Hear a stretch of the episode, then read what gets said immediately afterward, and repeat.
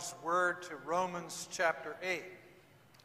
Scroll or open your Bibles to Romans chapter 8 as we near the end of a series, New Life in Christ. And today our reading begins where it did last week, Romans 8, verse 18. I consider that our present sufferings are not worth comparing with the glory that will be revealed to us. For the creation waits in eager expectation for the children of God to be revealed.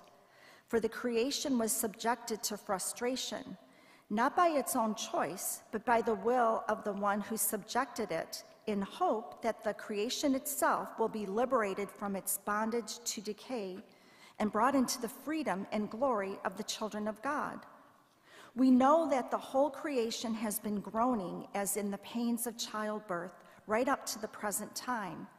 Not only so, but we ourselves have the first fruits of the Spirit groan inwardly as we eagerly await for our adoption to sonship, the redemption of our bodies.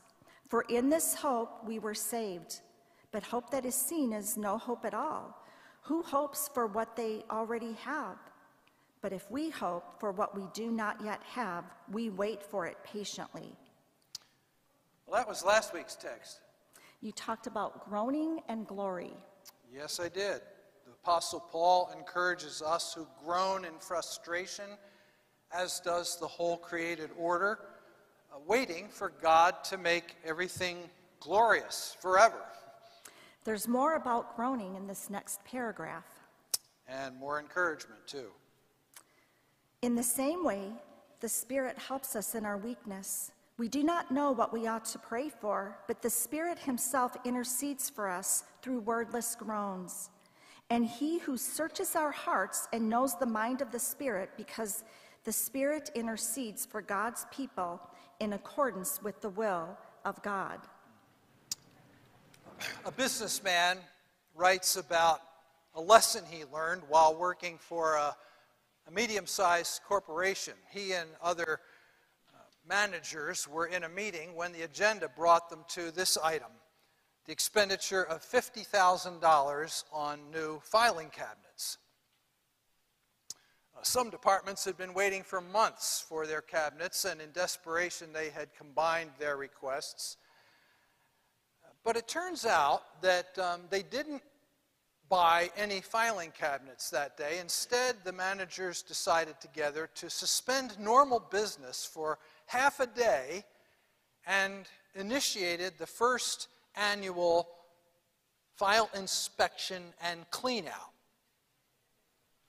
Now, the instructions were simple. Everybody was to go through every file folder and get rid of every superfluous piece of paper. And the guy telling this story says that he was admittedly one of the worst file cabinet hogs. He had four and ordered two more, but by the time he was done purging unnecessary paper, he was down to one filing cabinet. And so it went throughout the company, and they ended up uh, auctioning off dozens of unneeded filing cabinets. That's a true story. But it seems to me that it would also make a good parable a parable about prayer. Sometimes we think we know what we need, and God knows otherwise. Sometimes we ask for more filing cabinets, a wider sphere of influence, more resources, more money. And God wants us to make do with what we've got and learn how to maximize it, use it efficiently for His glory. Sometimes we ask for more money, but He wants to teach us contentment. Sometimes we ask for uh, some prickly person to be removed from our lives, maybe into a different department in the company, and God wants to use that prickly person to stretch us and grow us. And of course, uh, it can work the other way. We may ask for the ability to endure and God actually wants to take the burden off our shoulders. Or we ask for um, grace to endure pain. God wants to heal us. Either way, God does not always give us what we ask. And we should be glad. John Stott wrote If the prayer promises of the Bible obligated God to say yes to whatever I ask, I, for one, would never dare to pray again. I don't have that much confidence in my wisdom. God does not always give us what we want when we pray. And today's text, Romans 8, 26 and 27, goes even further than that because there are times we don't even know what we want. It isn't only that we sometimes pray, God, this is what I'm asking, but your will be done. If this is not what you want, I want what you want. Um, sometimes we, we don't even know what we ought to pray. Should we pray that our 95 year old mother gets well or that the Lord take her home?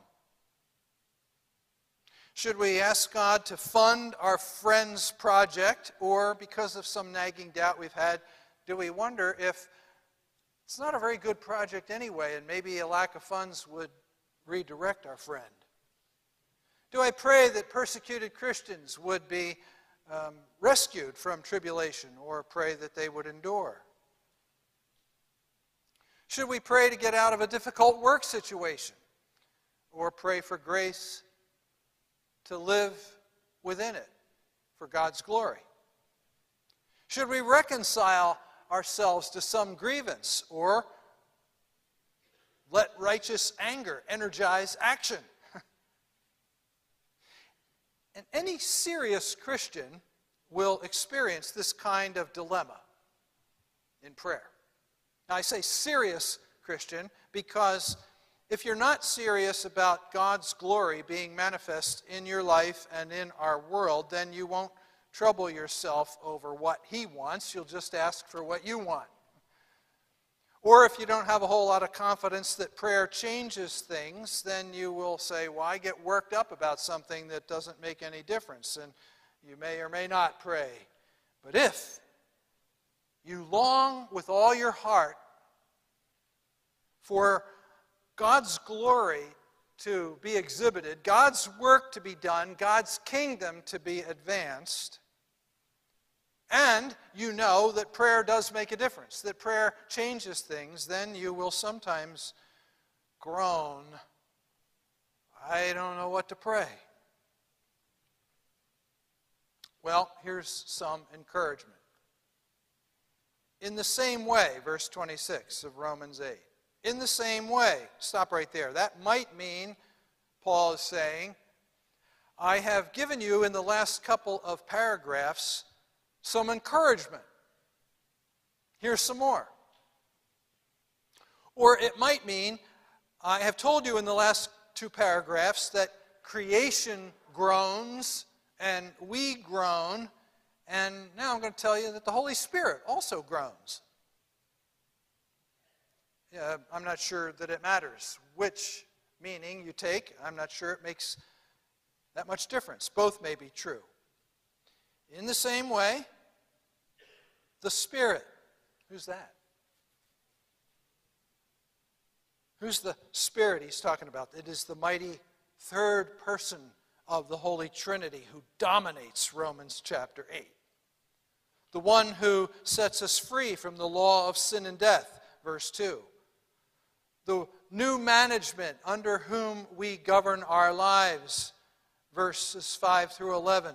The one by whom God will transform our bodies into the likeness of Christ's resurrection body. Verse 11, the one who leads us. Verse 14, the one by whom we cry, Abba, Father. Verse 15, God the Spirit helps us in our weakness. And we are weak, aren't we? Our prayers remind us of our weakness and how much we need God's help. You've probably heard this prayer Dear God, so far today, I've done all right. I haven't gossiped. I haven't lost my temper, I haven't been greedy, grumpy, nasty, selfish, or overindulgent. I'm very grateful for that. But God, in a few minutes, I'm going to get out of bed, and then I'm going to really need your help. we need help. We're weak. And in this paragraph, Paul talks about one weakness in particular. We do not know what we ought to pray, or we do not know how we ought to pray. Translation difference doesn't make much difference, it amounts to the same thing. We're limited. We don't know everything. We can't foresee all possible outcomes should God do this or that. We're not even sure sometimes of our own motives in asking. We're prone to discouragement. We grow tired of trying to figure it all out. And aren't you glad that God helps us instead of scolding us? he doesn't say, Well, you should know what to pray for, you numbskulls. He doesn't say, What am I supposed to do with your confused, half hearted, inarticulate, flip flopping prayers? Don't bug me. no, he gives us his Holy Spirit to help us. With some prayers. some prayers. There are prayers that the Holy Spirit is not going to help us with, gracious though He is. A student hands in a test paper and prays, Dear God, please let Paris be the capital of England. Um, the Holy Spirit's not going to help you with that prayer. James chapter 3 says that sometimes our prayers go unanswered because we ask with the wrong motives. Jesus taught us to pray, first of all, Thy kingdom come, thy will be done, that trumps everything else. And so, if we aren't willing to subject our desires to God's, to count more weighty, more important His agenda than our own, to do everything for the glory of God, well, then we may find that we don't get the Spirit's help in such prayers. The Bible says, whatever you do, eat, drink, Surely it would include praying we do for the glory of God. And if that's our desire, the Holy Spirit helps us in our praying. How? Well, here's the second half of verse 26. We do not know what we ought to pray, but the Spirit Himself intercedes for us. That's another word for prays for us with uh, groans that words cannot express. God could, I suppose, help us by bestowing on us supernatural knowledge so that we knew what we should pray for.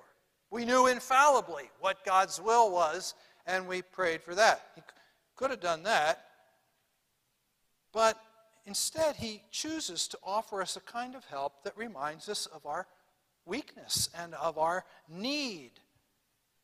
The Spirit helps us with inarticulate groans.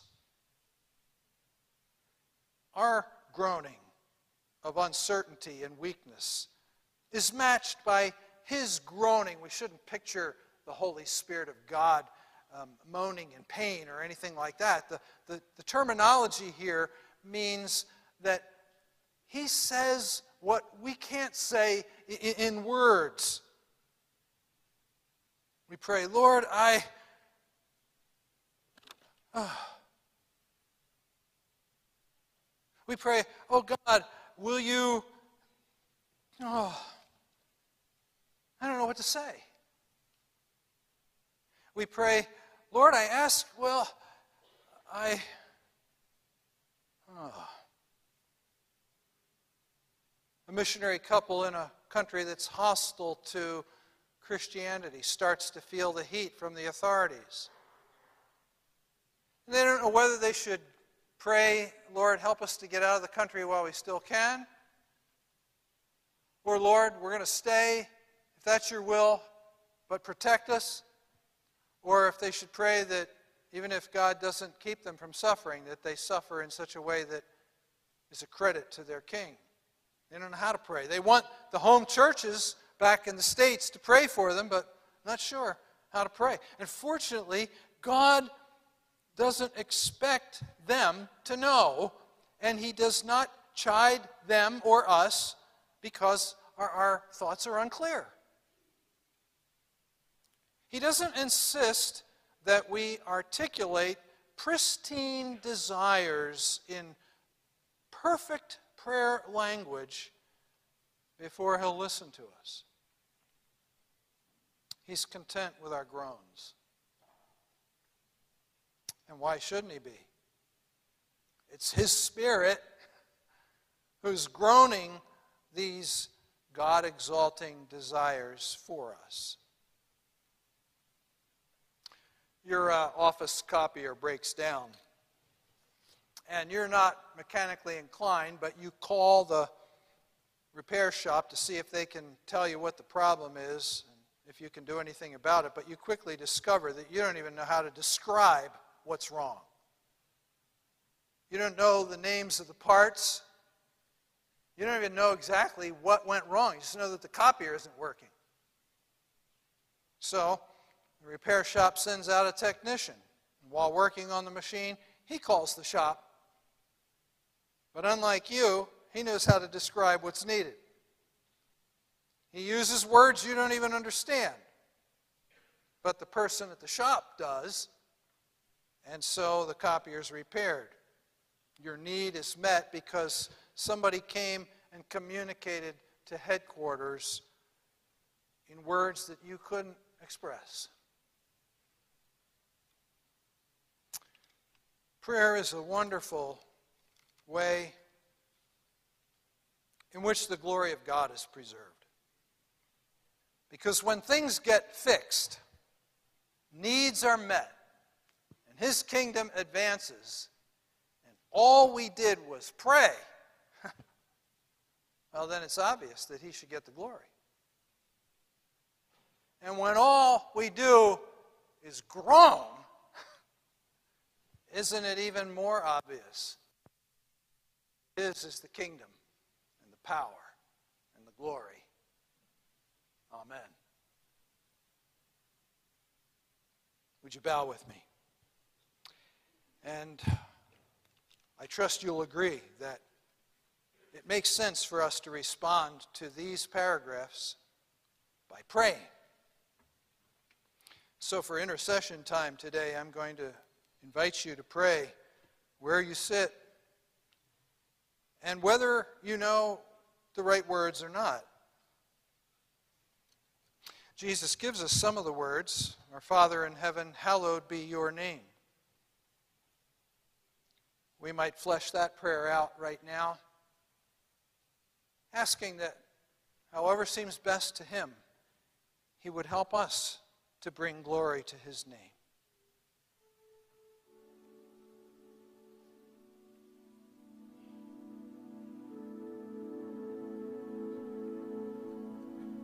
May not know what that looks like. You may not know what would glorify His name. But if that's your desire, the Spirit knows what to do with that desire.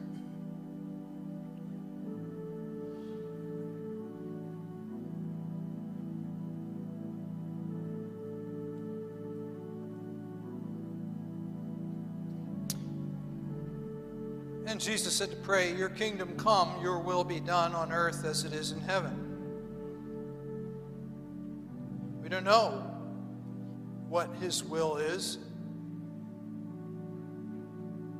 In praying for our nation, for example, we don't know whether to pray for good government or to pray that God would give us the government that we deserve and so discipline us, chastise us.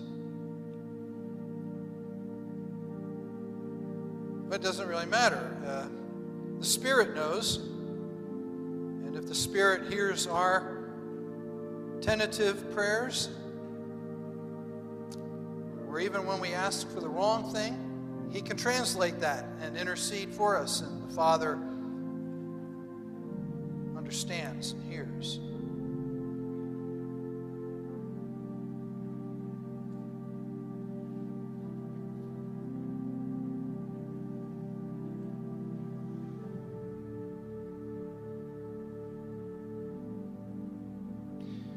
Give us this day our daily bread. I take as a request for all that we need. Ah, but what do we need? need a miracle? Or do we need medical means? Do we need a raise or do we need to learn contentment?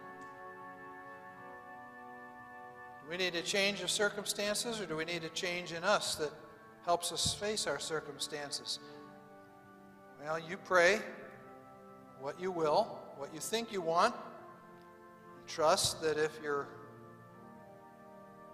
off in some way, the Spirit within will translate that prayer into a petition that God can say yes to.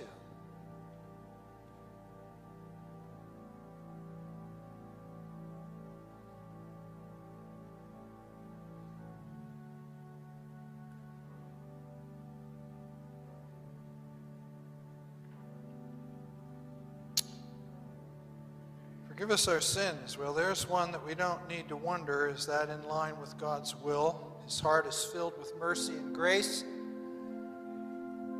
But forgive us our sins as we forgive those who sin against us. Might the Holy Spirit prompt some of us to repent of a spirit of unforgiveness, to let go some hurts, to remember that love overlooks a multitude of sins so clear the way for our, our merciful God to show mercy to us.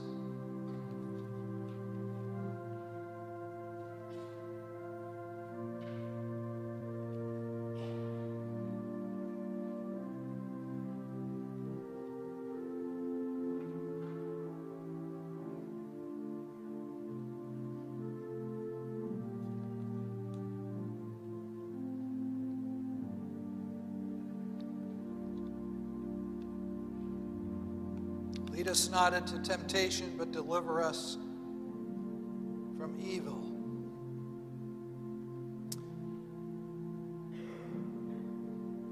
Some temptations right around the corner, some evils that might be lurking in your life this week you don't know about, but the Spirit does. So when we make Jesus' words our own, even though we we don't know exactly what that might entail, we can be confident that the mighty Holy Spirit does. Prays for us.